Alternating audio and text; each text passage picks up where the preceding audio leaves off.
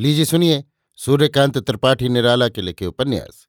चोटी की पकड़ का भाग बत्तीस, मेरी, यानी समीर गोस्वामी की आवाज़ में। घटना क्या अनहोनी हो गई? मुन्ना को खजानची का डर था। जमादार भी बचत चाहते थे। इसी से उलझते गए। बेधड़क बढ़े। फंसे सिपाहियों ने रानी का पल्ला पकड़ा। निगाह धर्म पर थी। तिजोरी के गाड़े जाने पर सिपाहियों की नसें ढीली पड़ी। एक ने डूबते स्वर से कहा रानी से राजा का सितारा बुलंद है। मुन्ना ने कहा, गई, चलते ठोकर लगी। ईंट दूसरे की रखी है, वो रानी का ही आदमी है। नादानी कर रहा है, ना इधर का होगा, ना उधर का। मुमकिन बदला चुकाने को रानी ने दूसरा हथियार चलाया हो। धीरज छोड़ने की बात नहीं, कल परसों तक आज का अंधेरा न रहेगा। अगर कहो कि इसके लिए सजा होगी तो कांटा न लगेगा। सब लोग बाल बाल बच जाएँगे, रुपए भी मिलेंगे। अभी सांस काफ़ी है। सिपाही खुश हो गए।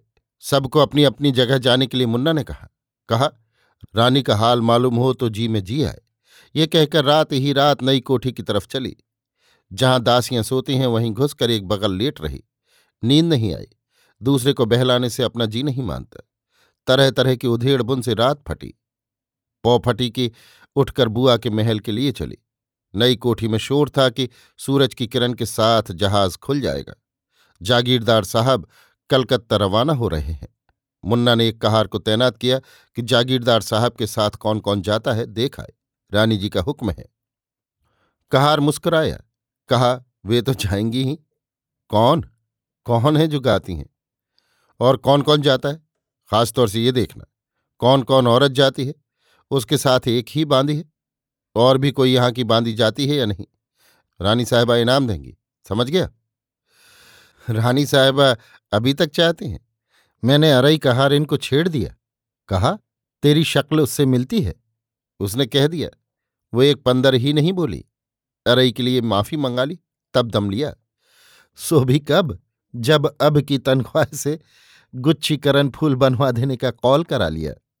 कहकर मटरू हंसा।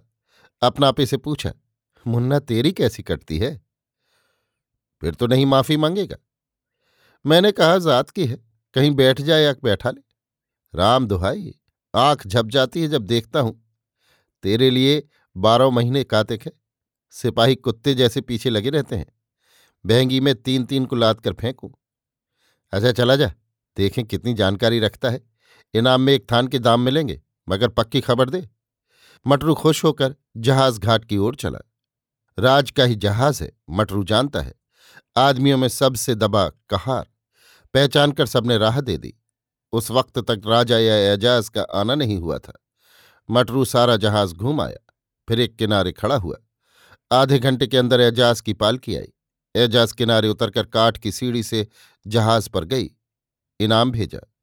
राजा की सवारी आई, शान से चढ़े। लोग चढ़ने लगे। जहाज़ खुला। मटरू ने एक एक को देखा। रह जाने वाले लोगों के साथ लौटा। एक पहर दिन चढ़ चुका था। लौटकर मुन्ना से एक एक बात कही और पुरस्कार के लिए लाचार निगाहों से देखकर मुस्कुराया। मुन्ना समझ गई। संवाद से खुश होकर पीपल वाले चबूतरे के पास दोपहर ढलते बुलाया। मटरू मानकर खुले दिल से दूसरे काम को चला। मुन्ना पुरानी कोठी चली।